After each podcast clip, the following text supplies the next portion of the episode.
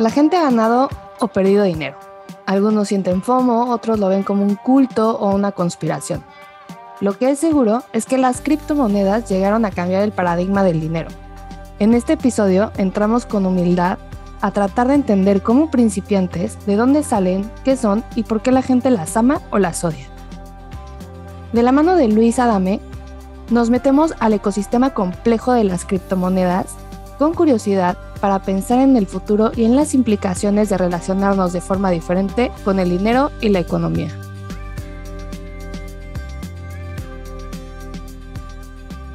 Pues bienvenidos a un programa más de Todo se aprende.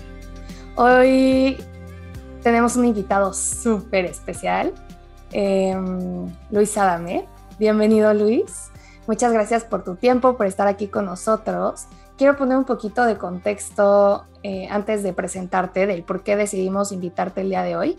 Eh, el episodio pasado platicamos con Pam sobre el tema del energy healing y demás, y Eduardo y yo decidimos que, hubiera, que, que estaría súper interesante hacer como ahora algo súper distinto, ¿no? Y hablar de un tema como completamente opuesto, eh, o bueno, no sé si completamente, ¿no? Porque creo que hay similitudes, pero bueno, es un poco más sobre el tema de las criptomonedas. Mm, creemos que es, es, un tema bastante controversial hoy en día, ¿no? Es, quién sabe qué vaya a pasar en un futuro, a lo mejor va a ser nuestro día a día y escucharemos este episodio y diremos, ah, qué chistoso que debatíamos sobre esto, ¿no?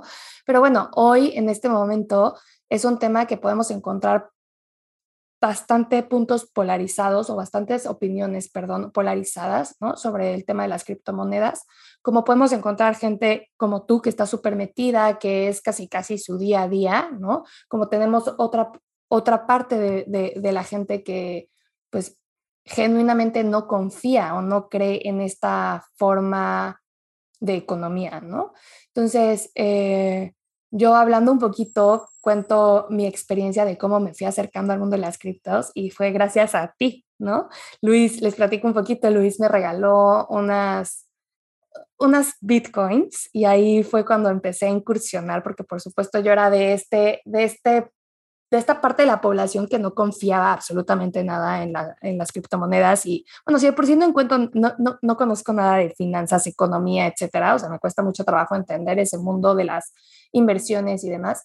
Em, pero bueno, ahora esto pues, mm, me daba el triple más dudas, ¿no? Entonces, bueno, gracias a Luis pude acercarme a este mundo, me emocioné muchísimo con mis primeras moneditas y decidí empezar a pues ahora sí podría decir que yo sí juego, porque no tengo ni la menor idea, pero bueno, ahí le hago a, a la faramaya, ¿no? Investigo de repente, me meto, compro una que otra monedita, pero eh, pues sí, nos parece bastante interesante, ¿no? Porque como decía Edu ayer en nuestra plática, que hay veces que hasta es un tema de discusión en las mesas, en las comidas familiares, ¿no? De eh, los adultos que creen que es tirar el dinero a la basura casi casi, ¿no? Y de pronto la, otra parte de los jóvenes que están más metidos en estos rollos, que pues súper fomentan la participación, ¿no? De otras personas a, incursionar en este mundo. Y bueno, yo lo he visto eh, de primera, en primera fila, ¿no? De pronto estas discusiones con nuestros tíos y demás, hablando sobre la, la vida bizarra de Luis decidiéndose meter a este mundo.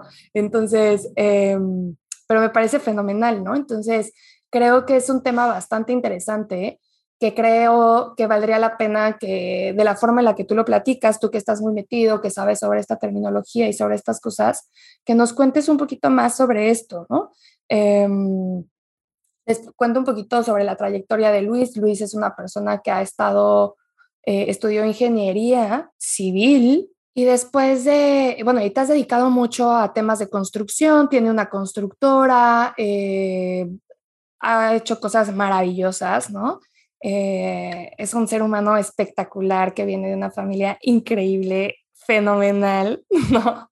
No, es cierto. Pero bueno, sí, es, ha, estado más en la parte de construcción y demás. Bueno, así fueron tus inicios, ¿no? Sé que ahorita has estado en, en muchos temas como de blockchains, este, fintechs, eh, bueno, platicando un poco también supe que estuviste metido, bueno, sé que has tenido como un poco como un tipo fondea, fondeadora, ¿no? Para proyectos, eh, bueno, has hecho mil cosas y en cuanto a, este, a, esta otra perspectiva un poco más de tecnología, ¿no?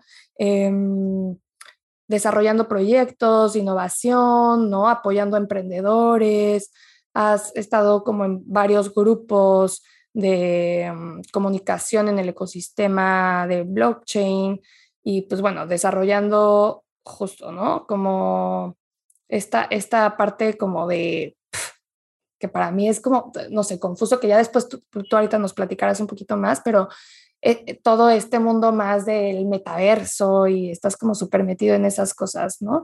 Em, y sé que tienes una agencia digital web de 3.0 en el metaverso, lo cual también me parece interesantísimo. Pero bueno, entonces, este es Luis, por eso hemos decidido invitarlo el día de hoy. Agradecemos muchísimo que estés con nosotros, ¿no? Eh, y que compartas conmigo este proyecto. Estoy feliz y encantada de tenerte aquí. Ahora. ¿Quién chingados te regala Bitcoin, güey, en estos días? Un e-, evangelizador de Bitcoin.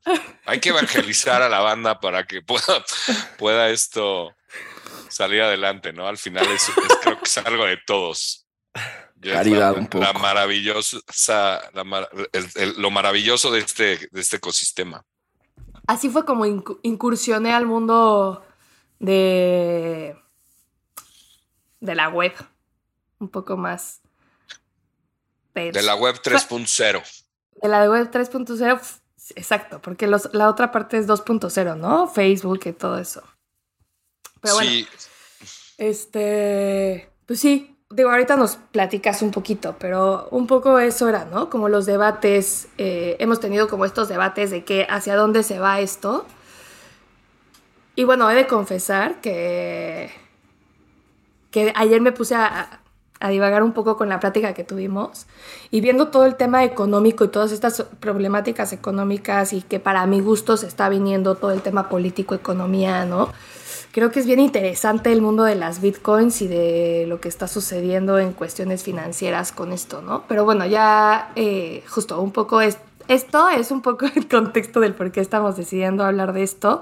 Tuvimos un debate sobre pues sí, como qué tan importante, qué tan real puede ser el mundo de las criptos, ¿no? Del metaverso y demás. Entonces, bueno, un poco queremos invitarnos para, bueno, te invitamos para que nos platiques un poco más sobre qué es esto, ¿no? A ver, nada más, y, y para complementar un poco, o sea, yo sí quiero saber, Luis, como uno, cómo llega un arquitecto a ser un chingón en, cripto, Bitcoin, el metaverso. Em,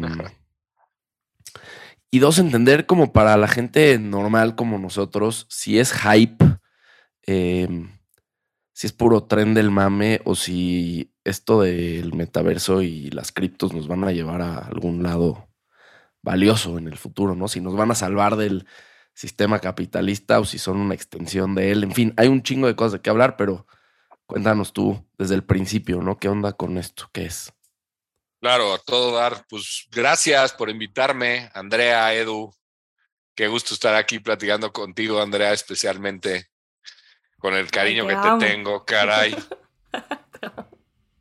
Pues, a ver, voy a platicar un poquito a grandes rasgos de mí para llegar a esta, a esta pregunta que me haces, Edu, al final, de cómo cómo puedes como cambiar eh, tan polarizadamente de, de, hacer A a hacer Z, ¿no? Y yo soy ingeniero civil. Empecé, a, mi carrera ha sido en la construcción. De hecho, de, chavito, yo creo durante la carrera viví un ratito en Gilotepec haciendo carreteras ahí en el, en, uno de los tramos del Arco Norte. Y estuve tiempo en, en, obra, me gusta mucho, me gusta mucho trabajar con, con, la gente de, en campo, o sea, lo disfruto muchísimo. Estuve haciendo cosas ahí. Acabando el tema de trabajar con, con, con el gobierno, me dediqué a trabajar en una compañía de, de, unos familiares en el tema particular de la construcción eh, de la construcción de vivienda, ¿no? Hacíamos edificios y ahí estuve trabajando un rato. Desde chiquito, desde la, desde la carrera, fui muy emprendedor, comercializamos muebles de baño para la, constructora y comercializamos un par de cosas. Ahí lo que empecé a hacer es, eh, una de las grandes cosas o oportunidades que tienes cuando desarrollas un proyecto de construcción es la parte de cómo venderlo, ¿no? Y creo que ahí está la clave muchas veces en, en el éxito del, del, mismo, porque si no vendes un proyecto por más, por más bueno que sea, no hay manera de, de tener un retorno de inversión atractivo en el tiempo. Entonces, lo que empezó a, pasar en ese momento eran, empezaron a, ver el boom este de la promoción inmobiliaria a través de, imágenes digitales, de renders y todo eso. Entonces empecé, eh, lancé una, una compañía que se llamaba Creative Industry MX, en donde nosotros lo que hacíamos era recorridos virtuales y y renders. Pero a ver, te hablo de que en ese momento ni siquiera Facebook tenía estos recorridos en 360 como imagen y nosotros ya los mm. teníamos, ya habíamos diseñado una aplicación de eso. Al final yo creo que es un claro ejemplo de cómo llegamos antes al mercado, ¿no? Porque esa parte la hubiera hecho cuatro o cinco años después y estaríamos hablando en otra, en otra silla. Pero pues, yo creo que es uno de los aprendizajes que, que vamos teniendo, ¿no? Y al final yo creo que estar en tendencia y en la más que en tendencia, yo creo que estar eh, a la vanguardia, siempre investigando y haciendo cosas nuevas, es lo que al final te va poniendo como nuevos, en nuevos canales, ¿no? Y así fue como encontré, investigando en foros y, ese tipo de, lugares, ¿no? En, Internet y de conexiones con gente que realmente ni siquiera tienes acceso normal aquí en, en tu vida diaria. Eh, llegué a conocer el tema de las criptomonedas, particularmente Bitcoin. Y así fue como entré en el, en el, en el ecosistema cripto y poco a poco fui dejando un poquito el, eh, el, tiempo que le dedicaba a la construcción y se lo dedicaba a esta parte de, del aprendizaje particular en el ecosistema cripto. Así es como realmente yo llegué a este, a este, a este mundo. Ok. ¿Y, por, ¿Y qué fue lo que te, que te llevó a justo a incursionar? Digo, porque a ver, o sea, la pregunta creo que mucha gente ha tocado, digo, ahí hasta me pongo yo como persona, ¿no? O sea, tú me regalaste bitcoins, a lo mejor muy atrasada y demás, pero no es algo que diga, o sea, me he metido demasiado. O sea, ¿qué fue lo que a ti te interesó tanto que te llevó a meterte tan densamente? Porque, digo, a ver, cabe recalcar que tú, o sea, decidimos invitar a Luis porque, digo, no nada más por el tiempo que llevas metido en esto, sino porque además sabes un montón, ¿no? O sea, estás súper, súper, súper metido en todo este tema, no solamente de las criptos, sino del metaverso. O sea, ¿qué fue lo que te enganchó a meterte tanto? Claro, pues te voy a decir que Chansey fue un tema pasional y de, o sea, estoy completamente enamorado del proyecto y digo, si quieren les platico un poquito qué es para mí el Bitcoin, que es yo creo que una de las preguntas que más me hacen y es, es es, yo creo que las más difíciles de contestar, ¿no? Y, es, es difícil de contestar porque conforme te vas metiendo más en este tema, te vas dando cuenta que entiendes menos y eso es lo complicado, ¿no? Pero de una manera más, más simple o más eh, aterrizada, yo como veo el, el, Bitcoin es, el Bitcoin es para mí un, un resguardo de valor como, como lo es el oro, por ejemplo. Al final, digo, y si vemos un poco de historia al pasado, pues el dinero empieza pues, desde una parte de trueques, ¿no? En el que cambiabas algunas cosas por otras, luego en el tema de, trueques y de, la escasez descubren algunos minerales y algunos metales como es el oro y empiezan como a, diseñar algunos tipos de resguardo de valor y, de, y, de, métodos de transacción más simples, ¿no? Y que puedan moverse más como en un tema de, un lugar a otro. Y así empiezan a darle valor a estos metales y, es, y, valor a cada uno de los productos según la demanda que puedan tener y la oferta, ¿no? O sea, qué tantos plátanos hay en algún lugar o qué tanto lana hay en otro lugar para hacer telas y eso le empieza a generar este, eh, esa demanda y esa oferta empieza a generar un valor y ese valor lo empiezan a comparar con un valor que está, digamos, aterrizado contra un, contra un metal precioso que es el oro. Conforme pasa el tiempo, empiezan a haber bancos, después de los bancos, digo, para no hacer el cuento muy largo, empiezan a hacer eh, cheques, tarjetas de crédito, tarjetas de débito, y es más o menos a lo que estamos hoy, ¿no? El tema del cripto es algo muy similar, ¿no? Porque es, es, es, un resguardo de valor y es una, es una moneda de cambio pero esto tiene algo muy particular. Y esto, a diferencia de las otras cosas, es que aquí no está gobernada por ninguna autoridad más que la red completa, o sea, más que nosotros mismos.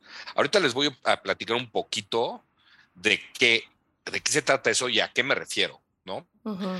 Por ejemplo, en el caso en el que tú, Andrea, me quieres vender a mí un coche, pues si me vendes un coche, yo te doy el coche tú ese coche lo que haces es, o ese dinero, me lo transfieres en una cuenta, esa, esa cuenta, llegas al banco, el banco lo que hace es recibe el dinero, recibe el dinero el, cajero, el cajero valida que esté tu dinero ahí y de ahí lo manda al, Banco Nacional, del Banco Nacional lo puede mandar a otro país o a otra cuenta de otro banco y ese banco recibe el dinero y ese, ese, ese dinero tú lo recibes ya en tu cuenta o yo lo recibiría en mi cuenta. ¿Ok? ese, ese, movimiento, en el caso local, es, es a veces es, un, es barato, ¿no? Pero no deja de pasar por determinadas instituciones. O sea, si el dinero a mí me cae en mi cuenta, yo no lo puedo contar con él hasta que no lo tenga ya en pesos, ¿no? En cachete o hasta que no lo baje. Siempre está esta opción, o se les ha pasado esta parte de que llegan al banco y no hay sistema probablemente es porque no tienen dinero, ¿no? Ese tipo de cosas son limitaciones que te van dando determinados bancos o determinadas autoridades que controlan al final tu dinero. Si hay una crisis, pues, y quiebra un banco, ¿cómo controlas este tipo de cosas? Ya. Eso es en una parte de control. Y en una parte de mover dinero de un lado a otro, cuando tú, por ejemplo, mandas dinero a China o a Suiza o a donde tú quieras, hay costos en los que ya cambias de países y empiezan a haber unos costos en el que tu dinero, pues si tú mandaste 100 dólares, en una de esas llegan 95, 90, ¿no? Que en cantidades muy altas es muchísimo dinero que pierdes. Pasa muchísimo en las remesas y más en las remesas cuando ni siquiera la gente, y esto es otra cosa súper importante, tiene acceso a bancos, ¿no? Cuando la gente va y usa plataformas como Western Union y llegan y ponen su dinero con su credencial o lo que tú quieras y les llega una cuenta de banco donde les cobran porcentajes altísimos. Y esto es porque la gente no está en el sistema. ¿Por qué? Porque puede que no estén legales en ese país o lo que sea y eso no les permite a ellos tener acceso a determinados sistemas financieros. Okay. Todas estas cosas se resuelven con el, con el cripto, particularmente o ahorita lo que le estaba platicando es con el Bitcoin. ¿Qué pasa?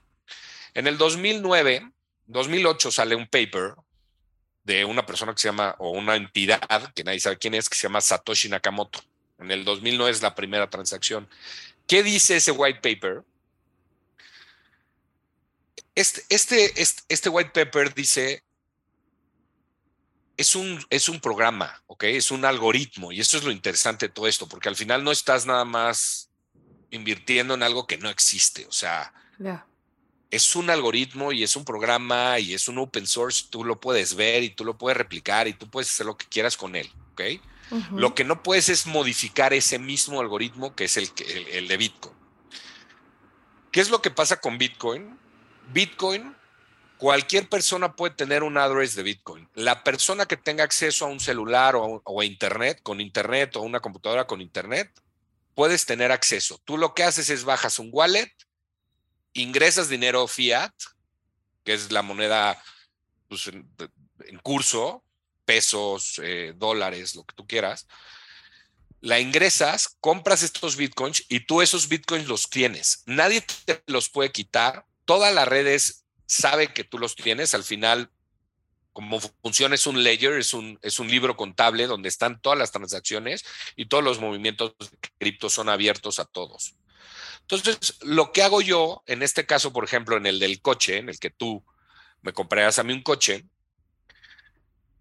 a diferencia de todo el tiempo y de todo esto que platicamos y toda esta complejidad que parece que no es tanto, porque estamos acostumbrada a ella en el sistema tradicional, podemos reducir esto a cuestión de segundos, ¿no? En una transacción. Puedo estar yo contigo con las llaves en el coche, del coche eh, en frente a frente, te pongo mi celular con un QR, tú me mandas la cantidad en bitcoins y en segundos pasa, ¿no? Y en segundos yo tengo mi dinero y el costo es marginal comparado con lo que podría ser en otro sistema, ¿no? ¿Qué es lo que pasa en esa transacción?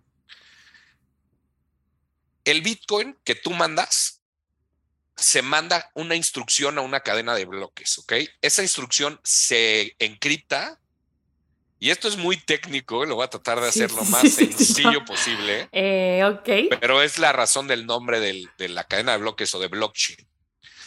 Lo que pasa es que esta transacción se escribe en, el, en un bloque. Ese bloque entra a una cadena de bloques, entra hasta atrás de todos estos bloques que existen con todas esas transacciones. Se encripta. Y ahora lo interesante es que un grupo de gente que está en su computadora, esta manera de minado, esto es esto justo lo que le estoy platicando es la manera de minar o el minado de las criptomonedas y es como el dinero entra al sistema un grupo de gente que tenga computadoras eh, en, donde estén en China, tal, y seguramente han escuchado esto de las computadoras que minan, estos güeyes están minando cripto, ¿no? ¿Qué es lo que hacen? Es que estas, a través de algoritmos matemáticos, validan la operación de ese bloque. Ese bloque puede tener determinadas instrucciones, que es de dónde viene la cuenta de, de cripto, que es la tuya, si realmente tienes eso, si va en el tiempo adecuado, y si yo en otra cuenta tengo otra cuenta, tengo manera de recibir el Bitcoin y tal.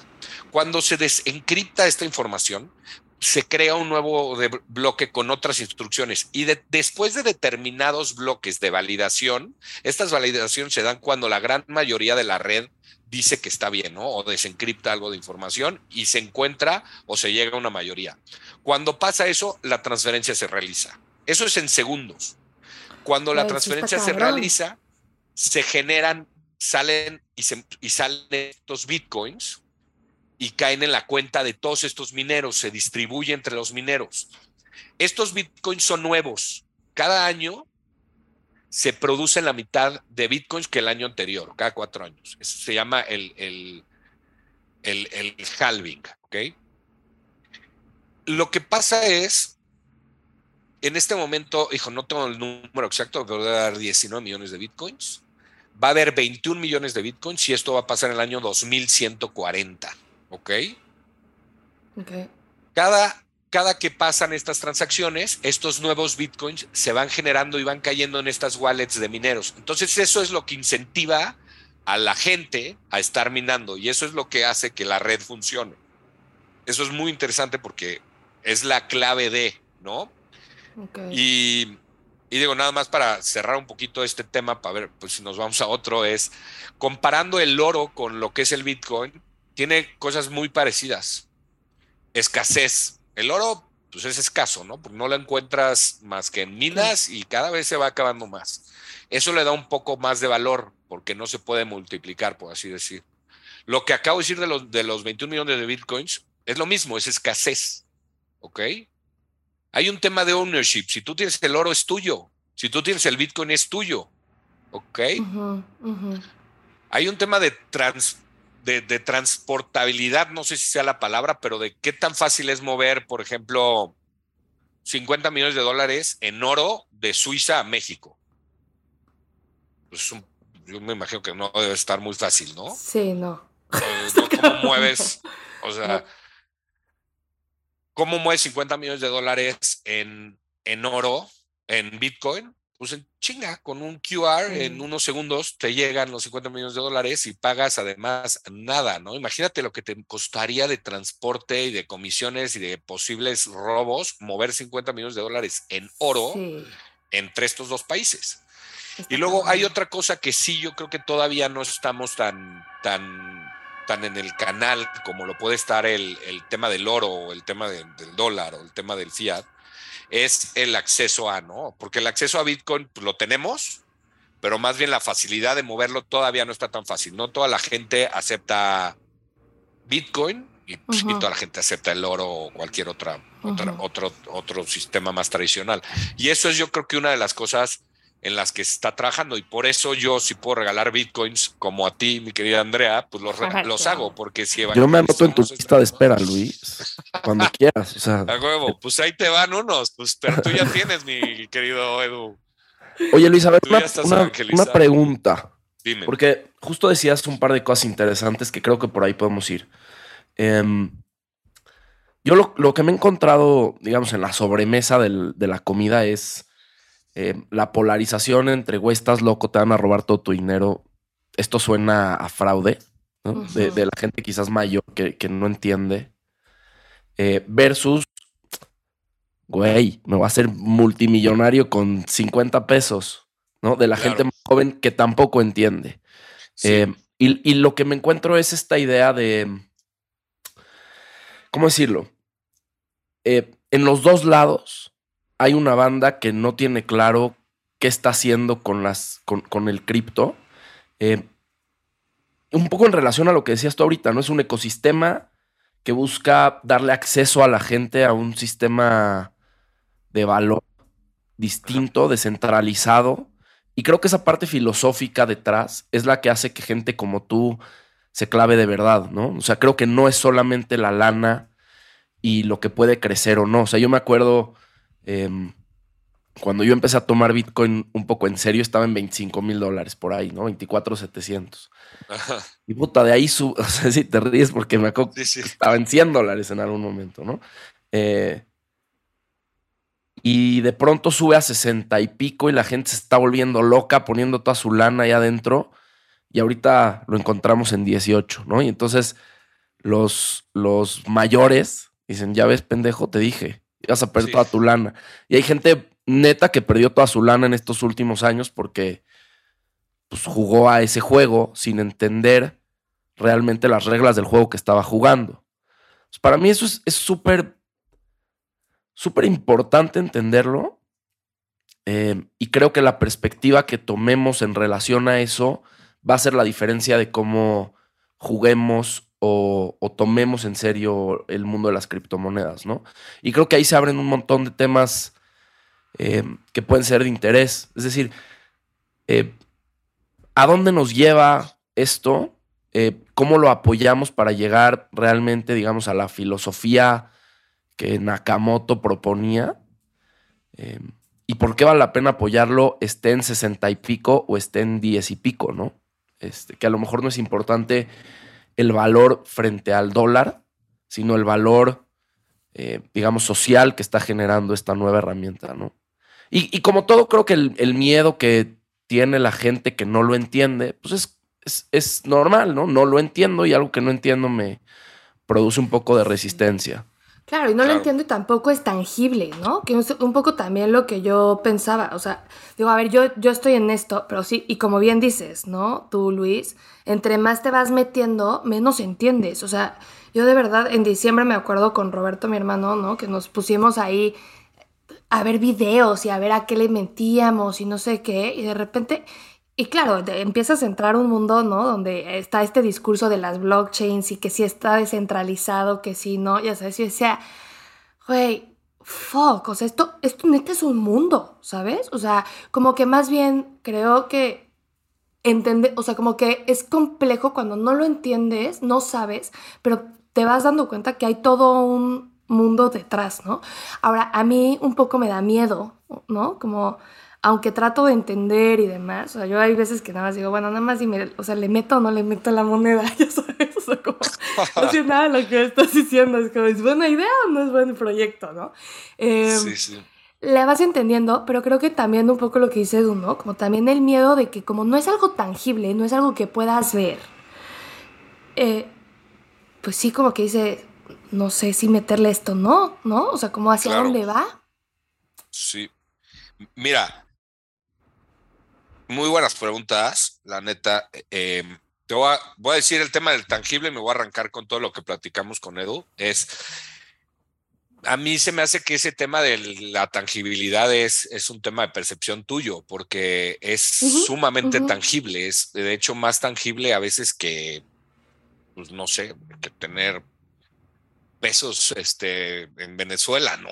O sea, el, tema eh, el tema este del cripto es, y te voy a decir por qué para mí es muy tangible. Uno es, está en la red, está en el blockchain, yo me meto y lo veo. Es tangible porque yo ahorita puedo llegar a una agencia de coches y comprar un coche con Bitcoin si no saben ni cómo le hice. Y ellos me reciben la lana con una transferencia en pesos. O sea, y eso lo puedo hacer con la misma cuenta en una agencia aquí en Estados Unidos, en China o en donde sea. Eso está chido. Y eso está muy cañón. Ahora, eso está, o sea, nadie me los puede quitar. Si yo no pierdo mis claves, nadie me los puede quitar, ¿sabes?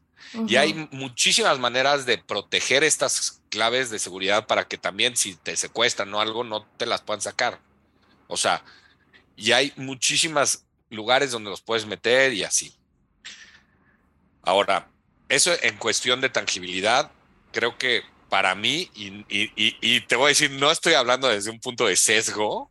¿Por qué? Porque, porque sí, sí hablaba antes, pero yo creo que entre más entiendes y más te metes, te das cuenta que ahí está, ¿no? Y es, para mí es mucho más claro y prefiero tener mi dinero 100% en cripto, en un, en un exchange como pues Servizo que en Citibank, para que me entiendas, o en, en, Bancomer. Bueno, que ahí está nada más para poner un ejemplo, la crisis de los bancos en China ahorita, ¿no?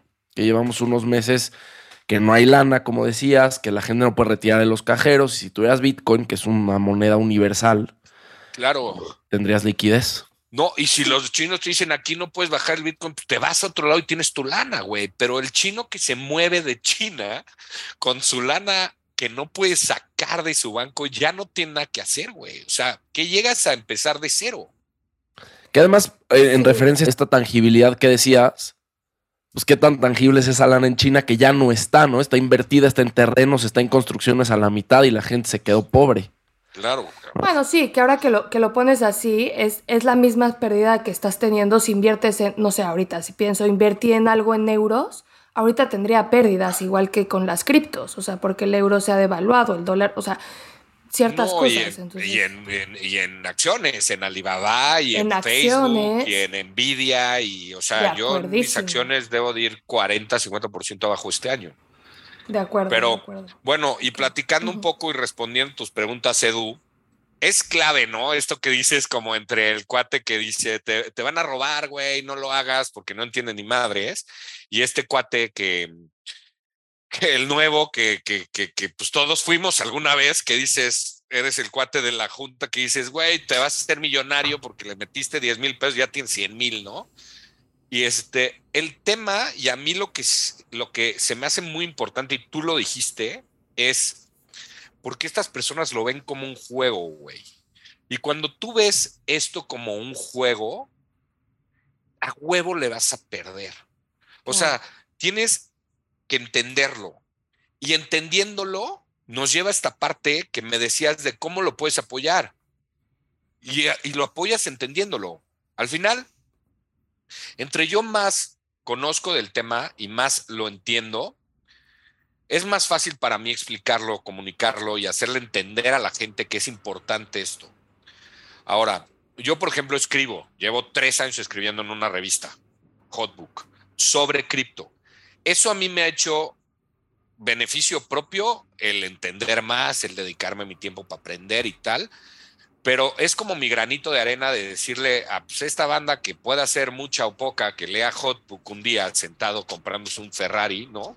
o, en Loma Linda, este, que, que, le podría o no este, servir entender un poquito más. Y es un poquito lo que yo he tratado de hacer, como comunicarle para así que estas personas tengan una perspectiva mucho más real y aterrizada de lo importante que es esto, ¿no? Porque al final nosotros estamos cada vez adaptándonos más a la tecnología y así hemos sido, güey. Pregúntale a, no sé, a tus abuelos qué opinaban de la tarjeta de débito, ¿no? O sea, mi papá todavía no usa Instagram o no deja su tarjeta en el, en el restaurante.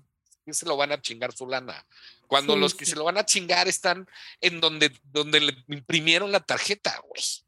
O sea, y, y este tipo de cosas que están saliendo ahorita son las cosas que realmente nos van a poner a nosotros en un, en un estado de, pues de soberanía mucho más alto, ¿no? Porque nos vamos a ser dueños de nuestra lana y eso es lo importante, ser dueño de tu lana, güey, tener tú el poder de tener tu lana, porque ahorita la única manera de tenerla es si la tienes en un cajón, güey, en pesos.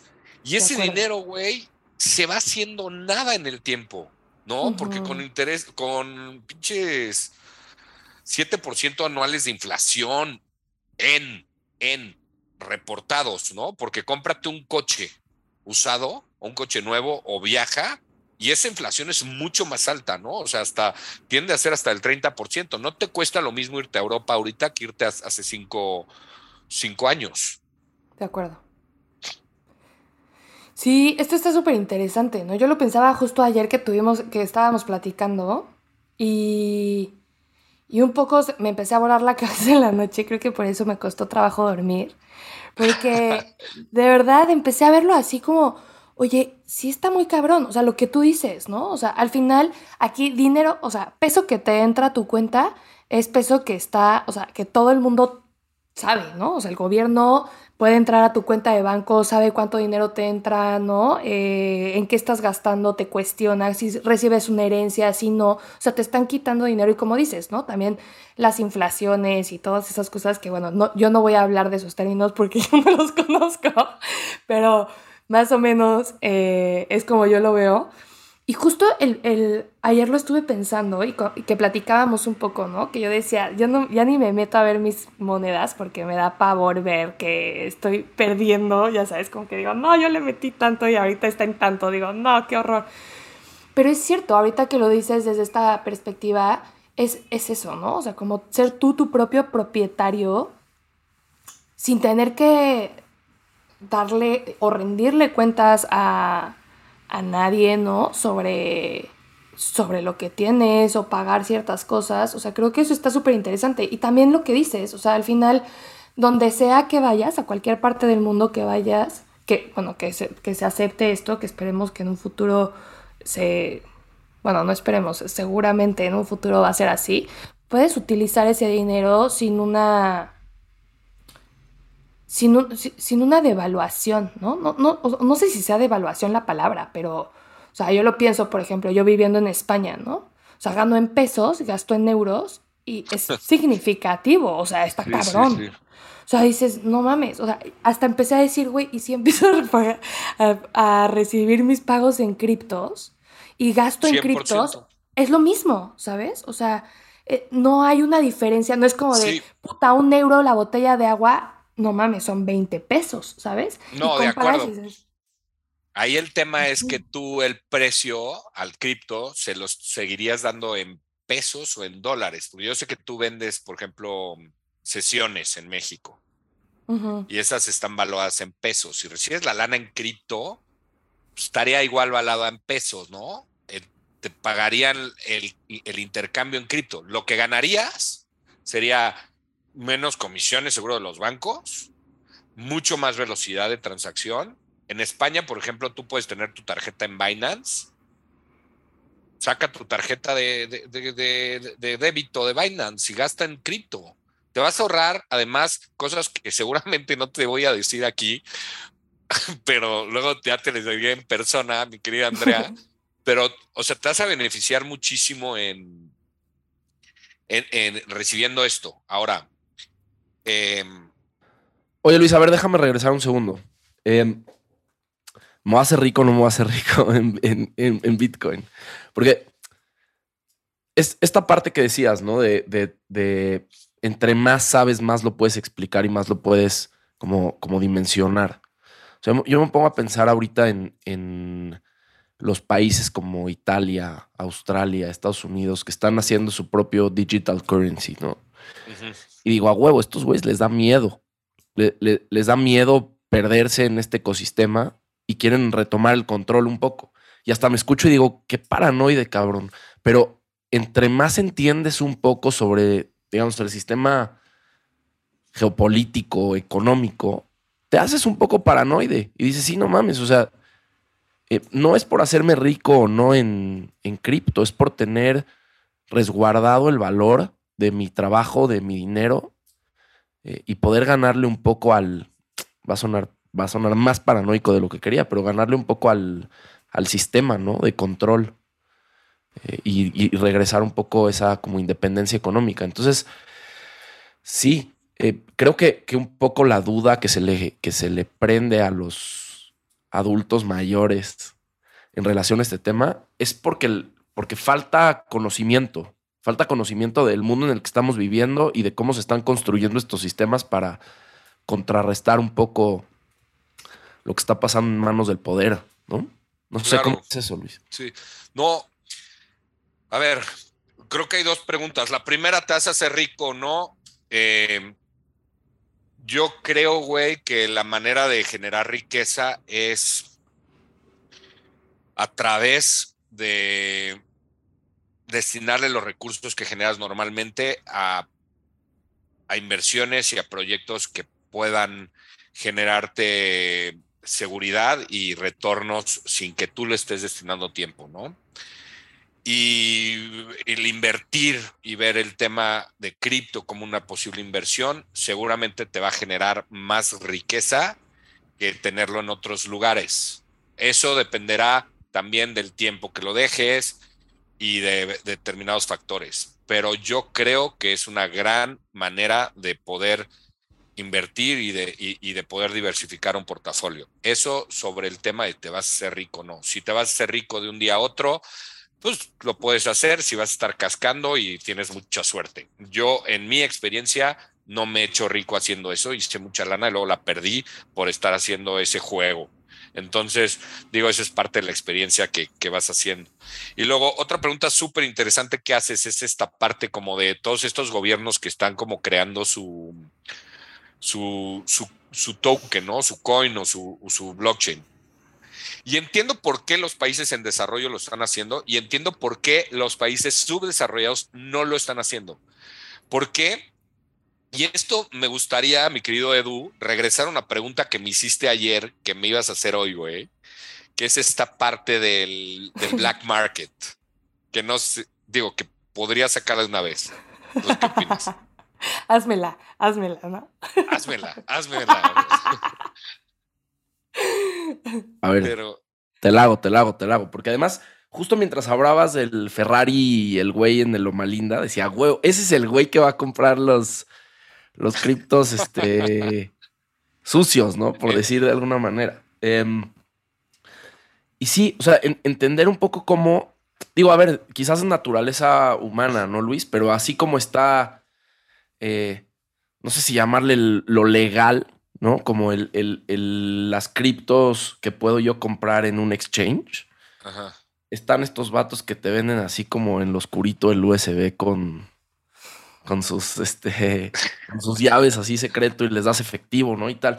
Y, me hace pensar en la madriza que le pone a los gobiernos y lo preocupante que también puede ser eso, ¿no? Claro. No, y, y justo es súper interesante eso que dices. Mira, yo creo que los gobiernos en desarrollo están desarrollando esta tecnología porque confían plenamente en sus sistemas. Y lo que hacen estas tecnologías al ser abiertas y al ser tan públicas, porque como les digo, es un libro público de contrato de este, como un libro contable público donde está toda la información, todas las transacciones, eso genera que puedan ser rastreables también. Esa es otra condición increíble que tiene esta tecnología. Entonces, los países en desarrollo, claro que hacen eso para controlar mucho más su manera de tener el, dinero, evitar posibles, imprimir dinero a lo güey y que pueda haber este, unas recesiones o lo que tú quieras. Em, Y los países subdesarrollados no lo hacen ¿por qué? Porque están acostumbrados a que muchos gobiernos están sacando lana por fuera y al final la lana, el cash, el cash, el dólar, el peso, el euro en cash, sobre todo el dólar, es el principal promotor del mercado negro, cabrón. O sea, no todo lo que se mueve en el deep web, por ejemplo, el deep web creo que mueve el 95% de los datos de internet se mueven ahí, que hay armas, drogas, asesinatos, horribles, ¿no? De las cosas que además hasta sientes feo mencionar. Todas esas transacciones, las, hay, hay transacciones que puedes pagar en Bitcoin, ¿ok? Pero casi todas y las mayores se hacen en cash. Ahora, por ejemplo, las transacciones de cripto que pasan ahí, y esto es súper interesante. Hace, no me acuerdo si fue hace 3, 4 años, eh, la empresa Kio Networks, que en su momento era de María Asunción Aramuru Zavala, hacía unos, unos eventos que se llamaban Versus. Y hace un evento con una chat que se llama Katie Hahn contra Paul Krugman, que es un cuate que se gana el premio Nobel en economía. Esto es súper interesante. Y es este debate de de esta chava pro cripto contra este cuate de no, el cripto no jala y ya sabes. Es muy interesante una de las preguntas, o dos preguntas particularmente, y la conclusión que tiene Paul Krugman al final. Estando en, en, la conferencia, Katie platica, Katie trabajaba en, el FBI, güey, ¿ok? Y en esta área como de diligence de, investigar qué pasaba en los mercados negros y tal. Entonces le llegan y le dicen, oye, a ver, averíguate qué onda con, con estos cuates que se está moviendo muchísimo cripto acá y, güey, armas y drogas y todo ese pedo. Busca, averíguanos qué onda. Pues resulta que investigando este movimiento y estas transacciones, porque todas estas transacciones son regresan, son rastreables, encuentra que gran parte del FBI estaba recibiendo criptos y eran los, los güeyes que estaban haciendo estos movimientos. Imagínate eso, güey, súper poderoso. Entonces logra cerrar toda esta área del FBI y le dicen, güey, mi Katie, quédate con esto, tú eres una picuda. Y dice, no, pues sorry, mis bros, porque ya me di cuenta que esto no es lo mío. Evidentemente, el cripto y todo esto es en donde tengo que estar, porque es el futuro y es lo más abierto que hay en el mundo. Y ahorita es una de las grandes referentes en el ecosistema cripto, ¿no? Está en Coinbase, es, es una gran, gran, gran, gran, gran, gran aportadora de contenido y de experiencia al ecosistema. Luego, otra cosa que pregunta este, es una cosa súper padre esto que pasó. Luego, pregunta Krugman como, a ver, pero dinos, o sea, en el, en el día a día, ¿para qué chingados sirve el Bitcoin, no? Y se para un, un, amigo, bueno, un, que lleva, es, se llama Daniel Fogel. Este cuate pues es el fundador de, de Bitso, es, es una gran, gran, gran, gran, gran mente y gran persona. Y el güey les platica una historia que hacían Bitso y es muy cagado. Cuando Bitso empieza, empiezan a tener muchísimas transacciones de chiquitas, güey, de lana, de hacia wallets, de mucha gente hacia un wallet particular. Entonces averiguan qué wallet es y resulta que era este wallet de Steam, de los juegos. Pues los niños que estaban en determinados lugares en México alguien sacó un tutorial de cómo comprar más barato sus puntos en, en, sus juegos o comprar juegos. Y, no solo más barato, sino cómo comprarlos, porque hay niños de 15, 14 años que, a ver, ábreles una cuenta de banco, cabrón, ¿no? Que es esta parte de las remesas también que dices, güey, si no te dan acceso, te limitan. Y estos cuates empezaron a, a, a usar Bitso para comprar criptomonedas y consumir un producto. Y este es un caso súper importante porque es un caso en la base de la pirámide de edad, güey. Y además es social, lo que tú quieras. O sea, es, es, realmente un uso donde todo, y no social, ¿no? Porque todo el mundo realmente tiene y quiere acceso a los juegos. O sea, es más bien algo súper acoplable a cualquier persona. Al final, este cuate de Paul Krugman termina la conferencia diciendo, y creo que debe estar en, línea, ¿eh? en YouTube, y lo pueden escuchar y ver. Es, es, termina diciendo, ¿saben qué? Pues me voy con tarea, mano, porque sí, sí creo que había cosas que no entendía y que no sabía. Y ahora, imagínate, güey, estamos hablando de Paul Krugman, un cuate que se ganó el premio Nobel de Economía. Entonces, ¿qué no va a pasar con los señores, tus tíos, tus papás, que no saben ni madres? Entonces, lo que nosotros nos queda es medio que aterrizar un poquito el contenido que tengamos y compartirlo de una manera más noble. Pero no solo eso, sino de empezarles a dar uso a, ¿no? Oye, mira, yo ya usé mis criptos para esto, yo ya usé mis criptos para esto empezar a recibir criptomonedas. Si tú eres un empresario que hace determinadas madres, pues recibe criptomonedas. Paga tus impuestos y lo que tú quieras, porque al final los puedes pagar. No está peleado una cosa con, la otra. Claro. Pero ya parece que somos, bueno, no somos, ¿no? Pero los, los eh, no sé cuál sea el término, así como crypto head, no, no sé cómo se llaman, pero como, como testigos de Jehová, ¿no? Así como de puerta en puerta, este evangelizando a la banda de, güey, ten cripto, ten cripto. Y, y, es como, bueno, ¿a ti qué te dan, Luis, para vender este pedo, no? O sea, claro, claro. Eh, te convences tanto en un momento que, casi como que haces el salto. Dices, no mames, vénganse todos a este lado, güey, no saben qué chido está. De acuerdo, de acuerdo. No, y estoy de acuerdo, y es parte del optimismo que tenemos que tener, ¿no? Y es parte de, digo, güey. A ver, yo creo que cuando encuentras algo que realmente te gusta, te apasiona y entiendes, pues siempre tu, tema es así, ¿no? Pues güey, al final es como, como enamorarte, ¿no? De alguien y puta, te inspira y andas puta al 100 y la madre, ¿no? Y al final te das cuenta que no jala y se acaba, ¿no? Pero en este tipo de cosas donde realmente, puta, te puedes encontrar. Digo, no sé, pues al final sí voy a volver a sonar como lo que acabas de decir, querido Edu. Ya para qué sigo, ¿ah? Pero, pues es esta parte como de, sí, de, de entenderlo de querer compartirlo, ¿no? Claro. Sí, yo, yo, sí, a lo mejor sonará un poco así, pero creo que también es cuando le encuentras valor a algo, ¿no? O sea, como justo, o sea, que un poco la pregunta que te hacía, ¿no? Como, ¿por qué, ¿por qué te metiste tanto? O sea, le encontraste tanto valor a esto que también entiendo, es como, no sé, digo, lo puedo poner yo del otro lado, ¿no? Yo siendo psicóloga y que le encuentro muchísimo el valor a la gente de ir a terapia, pues por supuesto que a todo el mundo cuando tengo oportunidades de no tienes idea lo chingón que sea terapia, ya sabes, o sea, entonces creo que es un poco lo que dices, o sea, encontrar valor y fomentar que la gente participe porque, pues bueno, a ti te ha funcionado. Ahora, a mí me llama un montón la atención porque esto abre la puerta a un mundo bien cabrón, ¿no? Em, que no solamente es el mundo de las criptos, sino... Eh, yo me acuerdo hace mucho tiempo que tú me dijiste, güey, compra un terreno en el metaverso y pon tu consultorio. Y digo, y ahorita que decías un poco el de, bueno, ganas en pesos y la transacción va a ser igual en pesos, ¿no?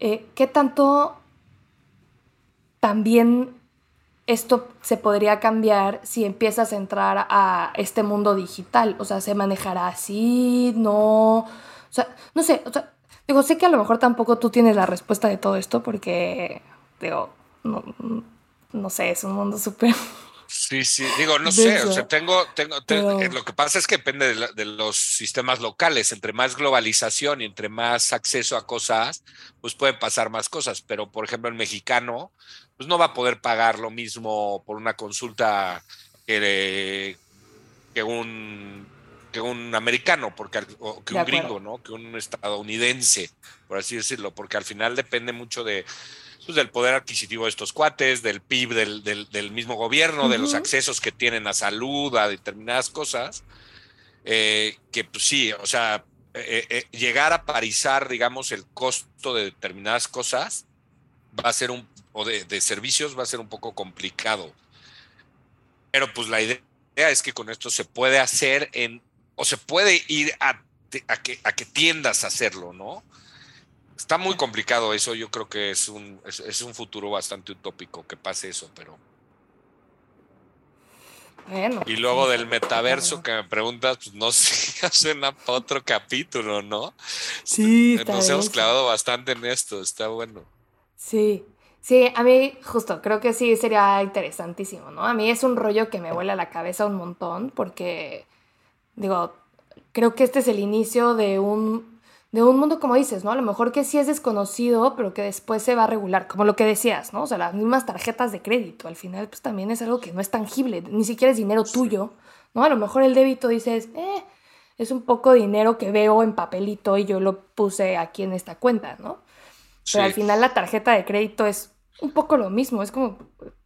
Como bueno, el, crédito sí, pues no es tú, lo está prestando a alguien y, y, muy caro. O sea, aquí puedes sacar créditos apalancando determinadas monedas o usando determinadas monedas como colateral con, con rendimiento, con costos de préstamo mucho más baratos, ¿no? Porque yo creo que las tarjetas de crédito del CAT más barato debe estar en unos 46% anual, que es muchísimo dinero.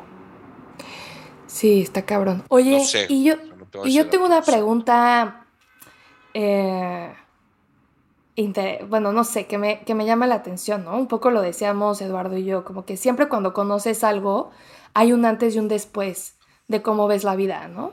Entonces, ¿tú cómo podrías decir que es tu antes y después de Luis al haber entrado al mundo de las criptos?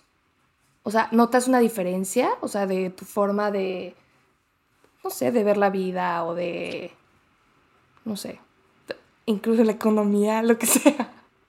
Em, sí, mira, te voy a decir, definitivamente, sí, sí, sí, sí, hay un antes y un después. Eh, en varias cosas, pero bueno, quisiera hablar de algo en particular y es esta parte como de la, de la comunidad y la colaboración. Yo soy fan de la mm. colaboración eh, y de crear y construir comunidades. Entonces, todas estas cosas y todos estos proyectos se están creando a partir de comunidades y a partir de colaboración. O sea, todos estos desarrollos, muchos desarrollos son open source. O sea, tú puedes ver el desarrollo del, del open source, quiere decir que el código está abierto para cualquier persona y tú lo puedes replicar o cambiar. Y, y al final la gente colabora. Por ejemplo, lo del metaverso que hablamos, que te digo que, digo, y nos arrancamos ahorita si quieres. O sea, gran parte de este, de uno proyecto en particular que se llama Decentraland, es, es, es un tema de comunidad, ¿no? Al final la, la, misma comunidad es la que toma o puede tomar decisiones en determinadas cosas, ¿ok? Hay cosas que son inmutables, como las transacciones o cosas así. Pero hay cosas y decisiones que se pueden tomar como comunidad. Por ejemplo, cambiaron el uso de suelo de terrenos. Y digo, para decir un poquito más, no sé, platico de, de, este tema de, qué son los terrenos. Cuando, cuando te dije, cómprate un terreno, lo que son los terrenos, o lo que me refiero con los terrenos es, el metaverso es, es, viene de la palabra más allá de, del universo, ¿no? Y es, es digamos, es, un, es otro mundo, otro universo, que Hay muchísimos metaversos. Un metaverso de los que a mí más me gusta personalmente es este que se llama Decentraland, que está en el blockchain, es de una comunidad. Luis? La moneda de mana exactamente es la moneda de transacción de Decentraland. Decentraland se construye a partir de el, mundo, que son varios cuadritos, es un plano cuadrado con varios cuadritos. Esos, cada uno de esos cuadritos son ERC721, que son NFTs, que seguramente algún día platicaremos de NFTs. Cada uno de esos NFTs de ERC721 están catalogados como parcelas y como estados. Cuando se juntan las, las parcelas, se convierten en estados. Y Mana, la moneda, es la moneda de transacción, es un ERC20, que es una moneda nada más de intercambio. Es, es, un bien eh, fungible, por así decirlo, no es non-fungible como los otros, en el que puedes transaccionar todas las operaciones que pasen en el metaverso de Decentraland. Ahora, ¿cómo funciona Decentraland? Es un cuadrito como un mapa con división política normal, como si tuvieras el mapa de México del, eh, y vieras los estados y las casas. Aquí está la calle eh, calle 14, eh, número 2T, entonces ya y ves el cuadrito. Así es lo mismo, hay calles y hay cuadritos. Entonces, tú compras terrenos ahí y lo que puedes es crear experiencias.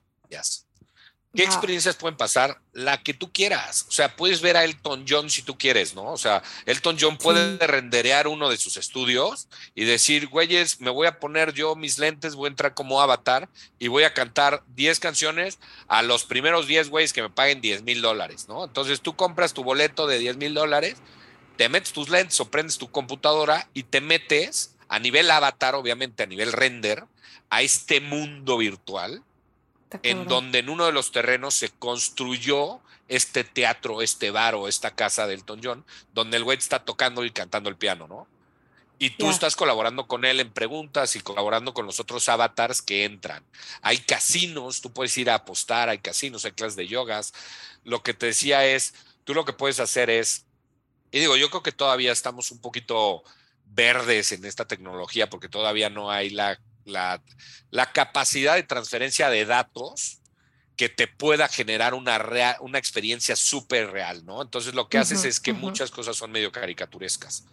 Pero tú puedes estar con tus lentes, Andrea, teniendo sesiones con otras personas en tu consultorio que rendereaste. Entonces le dices, oye, güey, ahora te metes a Dicentran y mi dirección es la calle 14, número 4, quinto piso, güey. Entonces te metes, llegas al 4, quinto piso y entras al consultorio de Andrea, no te deja pasar, te se sienta, el güey está en un espacio o en lo que tú quieras hacer, porque aquí lo cagado es eso. O sea, caes del límite en, en el tema de las experiencias. Entonces, pues creas un espacio, creas como si estuvieras sentado en un planeta, ¿no? Y entonces estás sentado en el planeta platicando con este cuate para que, digo, no sé, imagínate lo que puedes hacer en temas ya de apoyo mental, ¿no? De gente que nada más se siente cómoda hablando en determinados espacios, güey.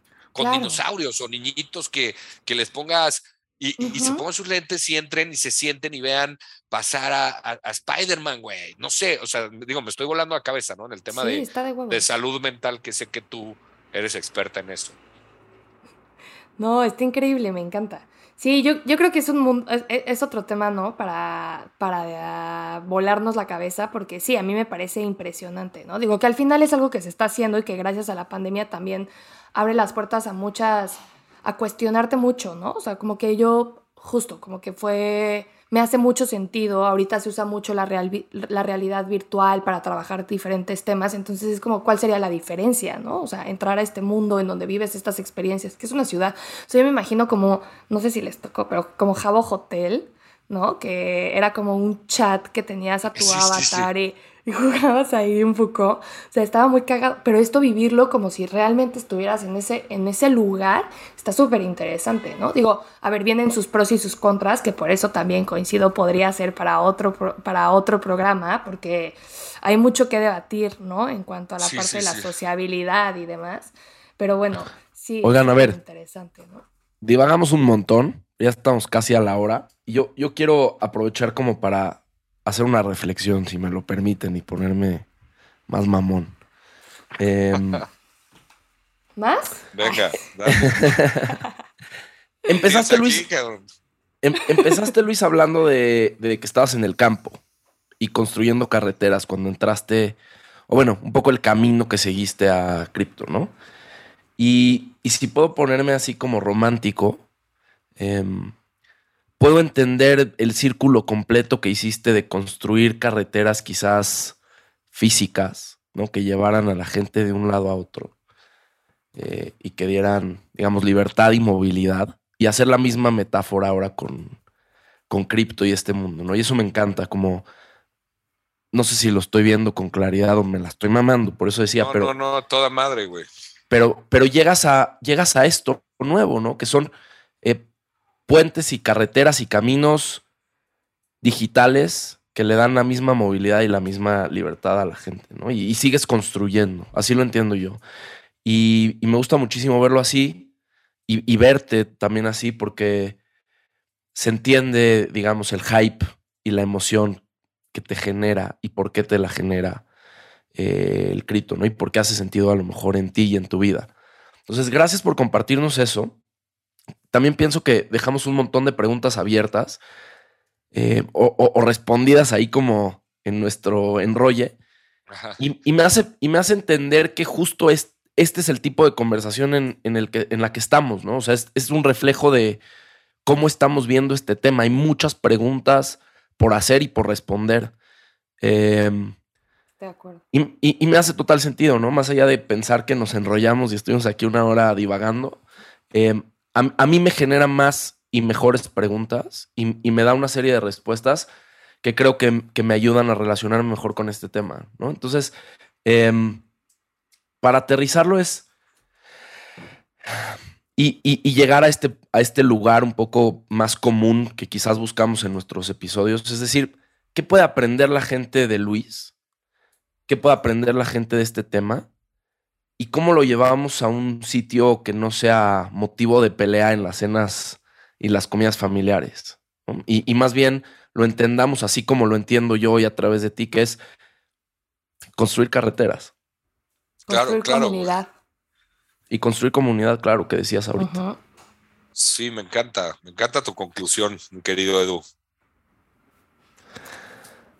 Ok, te lo agradezco, pero quiero saber, eh, y, nuestra pregunta, si quieres hazla tú, Andrea, ¿no? Como, como para cerrar nuestro episodio bien y bonito. Sí, pues justo con esta idea, ¿no? Que de todo se aprende, nos gustaría saber como cuál es el mayor aprendizaje que podrías compartir con nosotros y con los escuchas, ¿no? Pues mira, digo, y desde la parte más vulnerable, yo creo que el mayor aprendizaje es es que nunca vas a entender por completo este pedo, ni las cosas. Y Y si no, y si no, y si se te olvida eso, entras en un estado medio de soberbia que puede ser súper peligroso. A mí ya me pasó, he estado en, momentos en donde sientes que tienes toda la verdad y las consecuencias son durísimas en cuestión de, discusiones, como dice Edu, en mesas o, de perder dinero, güey, ¿no? O sea, y de tomar decisiones impulsivas. Entonces, pues yo le recomendaría a la gente estarse siempre preparando y mantenerse como los pies en la tierra en esta parte de, seguir entendiendo que somos ignorantes, ¿no? O sea, que está cabrón. O sea, nunca vamos a llegar a, un estado pleno de, de aprendizaje si, si, si dejamos de aprender o de querer aprender. Qué chingón lo que dices, Luis. Y nos ayudas, nos ayudas mucho a promover nuestro mensaje, que es precisamente ese, ¿no? Como hay un chingo de cosas que aprender, hay un chingo de gente de la cual aprender. Em, y, nuestra postura es hacerlo con humildad y con apertura y con ganas de pues, abrir nuestra cabeza y, dejar que nuevas ideas eh, pues, entren ahí y hagan un poco de shock. Entonces, gracias por compartirnos eso. No, hombre, gracias a ustedes y mucha suerte en este proyecto, que la neta está, está muy chingón. Qué bueno que se aventaron. Les va a ir muy bien. Mil gracias. Oye, ¿y cómo te encontramos en redes? arroba Luis X Adame en Instagram y en Twitter. Venga. Oye, Luis, nada más para despedirnos. Ayer estaba platicando con mis cuates, que son de los que quieren hacerse ricos rápido, y me decían, güey, pregúntale a Luis si, si algún día vamos a dominar el trading para hacernos. Entonces, si quieren algún consejo tuyo, que te busquen por ahí y a lo mejor les, les tira su teatrito. A huevo, a huevo. Que me, que me busquen por ahí. Digo, de repente hay algunas oportunidades de inversión cuando los proyectos pues, son buenos. ¿Qué quiere decir? Que sean buenos, que, que tengan un gran equipo, que tengan un, un, un, muy buen white paper, que tengan un buen caso de uso. Y en ese momento son proyectos buenos. Ahora, en el caso de los proyectos que existen ahorita, habrá que investigar. Hay uno particularmente que me gusta mucho a ver, a mí no me encanta decir compren esto porque, pues, por lo general cae, cae bronca, ¿no? Exacto. Y menos a la gente que no lo quiere ver a largo plazo. Yo la recomendación sería irse a largo plazo. A mí un proyecto que me encanta es Ethereum. ¿Por qué? Porque es este, este blockchain o este Bitcoin mejorado ¿Cómo mejorado? Porque desarrollan unas cosas que llaman smart contracts y estos smart contracts hacen que se pueda editar la, el, programa y entonces puedes generar mil cosas más. Pero hay otro proyecto abajo que es un layer 2 de esto que se llama Matic. ¿ok? Ese, ese es muy bueno. Y digo, pues podríamos arrancar con, con mil, ¿no? Pero yo les recomendaría primero que lo que hagan es pues, a largo plazo y dólar cost average. Si le quieren entrar poco a poco, que cada determinado tiempo vayan comprando cosas y que me busquen y pues, si sale algún tip, por ahí se los, se los pasamos. De huevos, yo diría entonces que más que si se quieren hacer ricos rápido, si no se quieren hacer pobres rápido, busquen a Luis en arroba Luis De huevo. Exacto. y por ahí van a saber cómo hacerle. Pues muchas gracias Luis, un abrazo a distancia. abrazo. Bye, cuídense mucho. Gracias, ¿eh? Bye. Bye.